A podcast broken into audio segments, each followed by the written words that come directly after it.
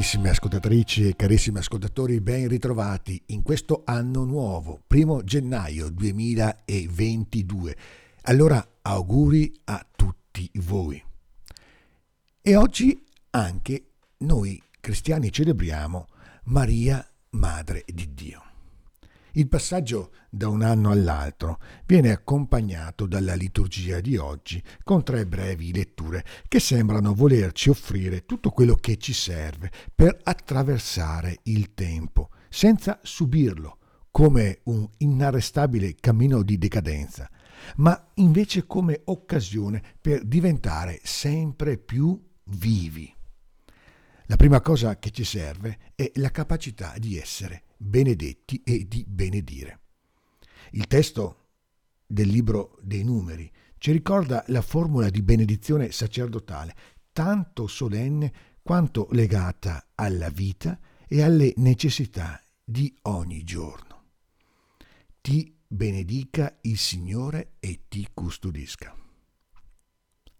Le parole con cui il sacerdote benedice il popolo sono l'invocazione di un sorriso, quello di Dio, che accompagna in modo benevolo la nostra vita verso la pace.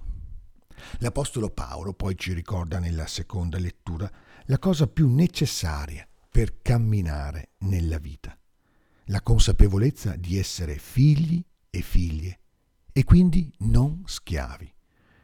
Non è facile essere liberi e non è così facile essere figli e figlie di Dio.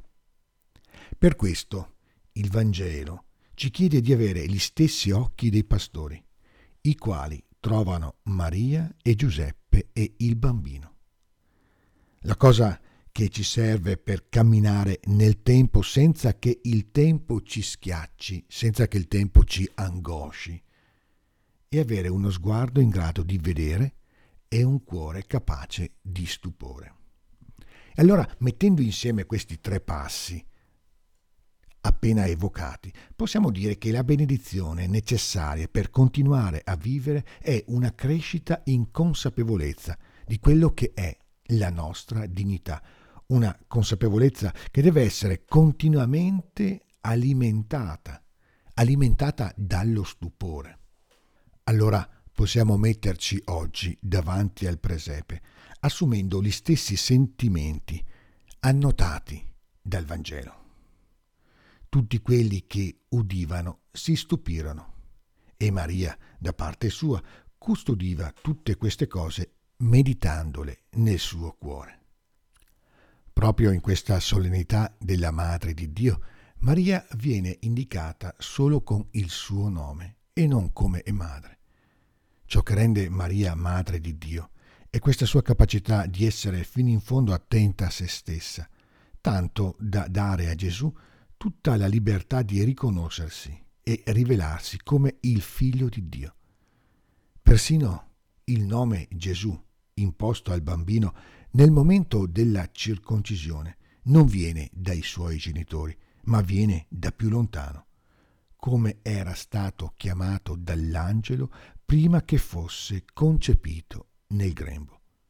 Maria è attenta e paziente prepara ogni cosa per la vita di suo figlio, senza smettere di essere attenta a se stessa e alla pienezza del suo essere donna, prima ancora di essere madre, anzi per essere veramente madre, potremmo dire. La qualità della sua vita è l'ambiente umano che rende uomo il verbo del Padre.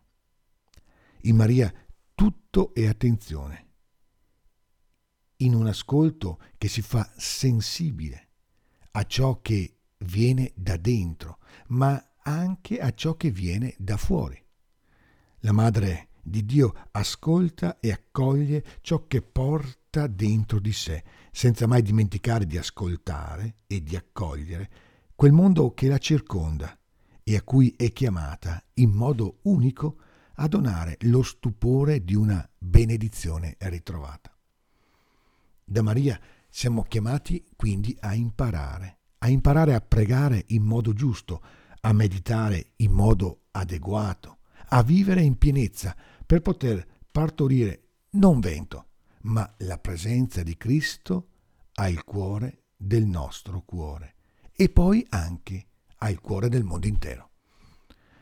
Non capiremo o forse pure non ci piacerà tutto quello che in quest'anno accadrà a noi e nel mondo, ma non ci dobbiamo scoraggiare, anzi dobbiamo lasciarci accompagnare da Maria, la quale, pur non comprendendo tutto quello che le sta succedendo, non giudica e non si angoscia, ma conserva tutto gelosamente nel suo cuore e poi lo offre a Dio in un dialogo personale fatto di totale abbandono e di totale fiducia. Quanto non rientra nei nostri desideri e nei nostri progetti può allora diventare una opportunità, soprattutto una opportunità di crescita ulteriore, che significa un ampliamento delle possibilità e delle modalità in cui immaginiamo e esprimiamo e sperimentiamo la vita stessa. La liturgia non ci impedisce di festeggiare il Capodanno, ma ci ricorda che il tempo davanti a noi ci è dato per scoprire quel nome che sta prima di noi, che è un nome di benedizione, che ha in sé la dignità di figli e figlie di Dio, che è tutta da scoprire e tutta anche da onorare. Abbiamo tutto il tempo, abbiamo tutto l'anno. E allora tanti auguri di buon anno e ogni bene nel Signore.